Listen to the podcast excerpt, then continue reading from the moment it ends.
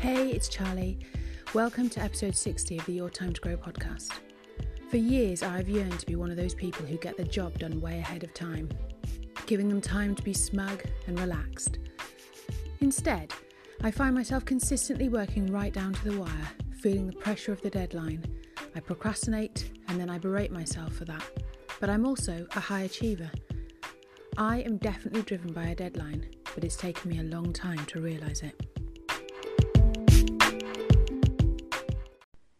Let's take my blog for example.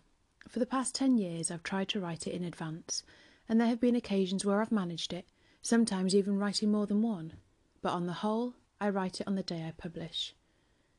It's the same with this podcast. In fact, sometimes I'm a little bit late, but usually I aim to get it done on a Tuesday although I'm a little bit flexible about when on a Tuesday that occurs. I find the pressure of needing to get it done provides me with the motivation and often inspiration. I trust my instincts and I notice that the words come easily, flow better, need fewer corrections, and are often better received by you, dear listener.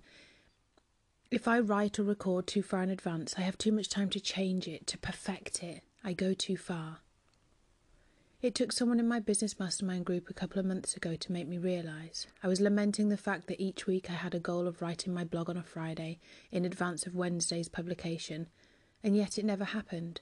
I would book in clients, kids would be sick, I'd find other things to do. I even downloaded an app to my phone so that I could write on the go.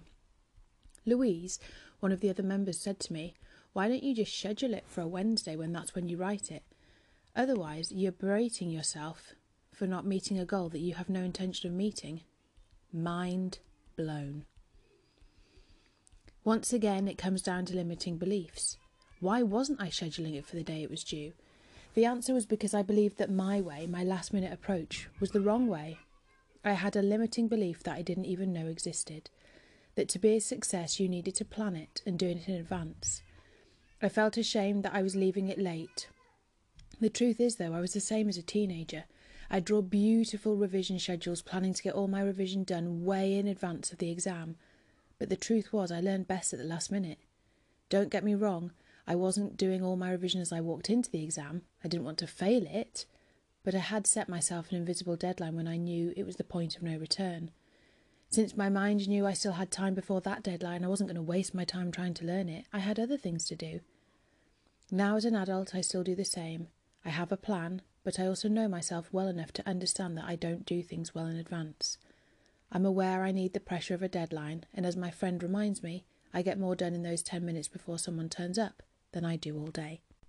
According to Dr. Mary Lamia, author of the book What Motivates Getting Things Done, these are just two different motivational styles when it comes to completing a task, and it's our emotions that motivate us to take action on the task. Positive emotions could be interest, excitement, the anticipation of feeling of the completing of the task.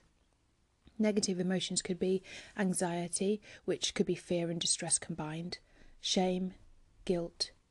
And it is these negative emotions which drive and motivate us because they move us to take action because we hate how they feel and we want to get rid of them.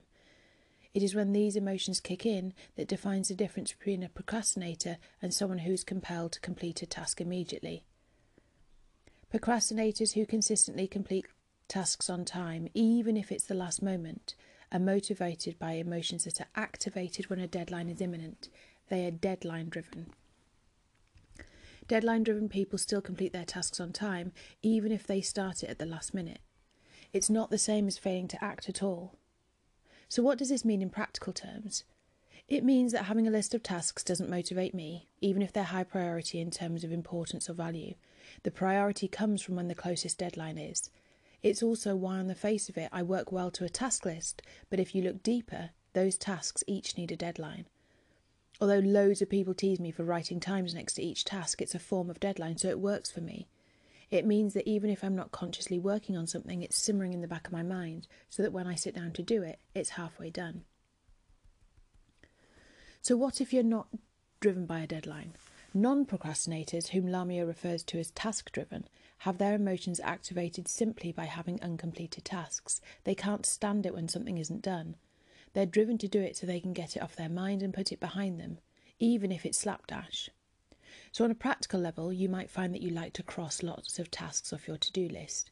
This could mean you're always busy, and or you might get lots of little tasks done first because they're easier to cross off the list. There's no right or wrong way. Both of these methods lead to success and the completion of tasks and goals. It's about understanding what drives you so that you can work most effectively for you. The important question is not how do I stop procrastinating, but am I meeting my deadlines and producing high quality work? Whether you're driven by a deadline or by a task, both of these methods might lead to burnout. Make sure you put some self care strategies in place. So, if you're deadline driven, you could put a fake deadline into the calendar to give yourself some space. You'll probably need to tell someone so you stay accountable, or you'll tell yourself it's a fake deadline and ignore it. Or perhaps that's just me. If you're task driven, you might want to add some self care lists onto your daily or weekly task list so that you can tick them off.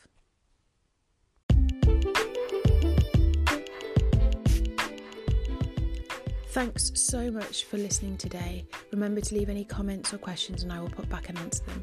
You can also join my LinkedIn group for live videos, webinars, and wisdom from the rest of the tribe. And if you need help in taking action, get in touch over at yourtimetogrow.com and let me shine a light to help you find your way. Join me back here next Tuesday for the next episode.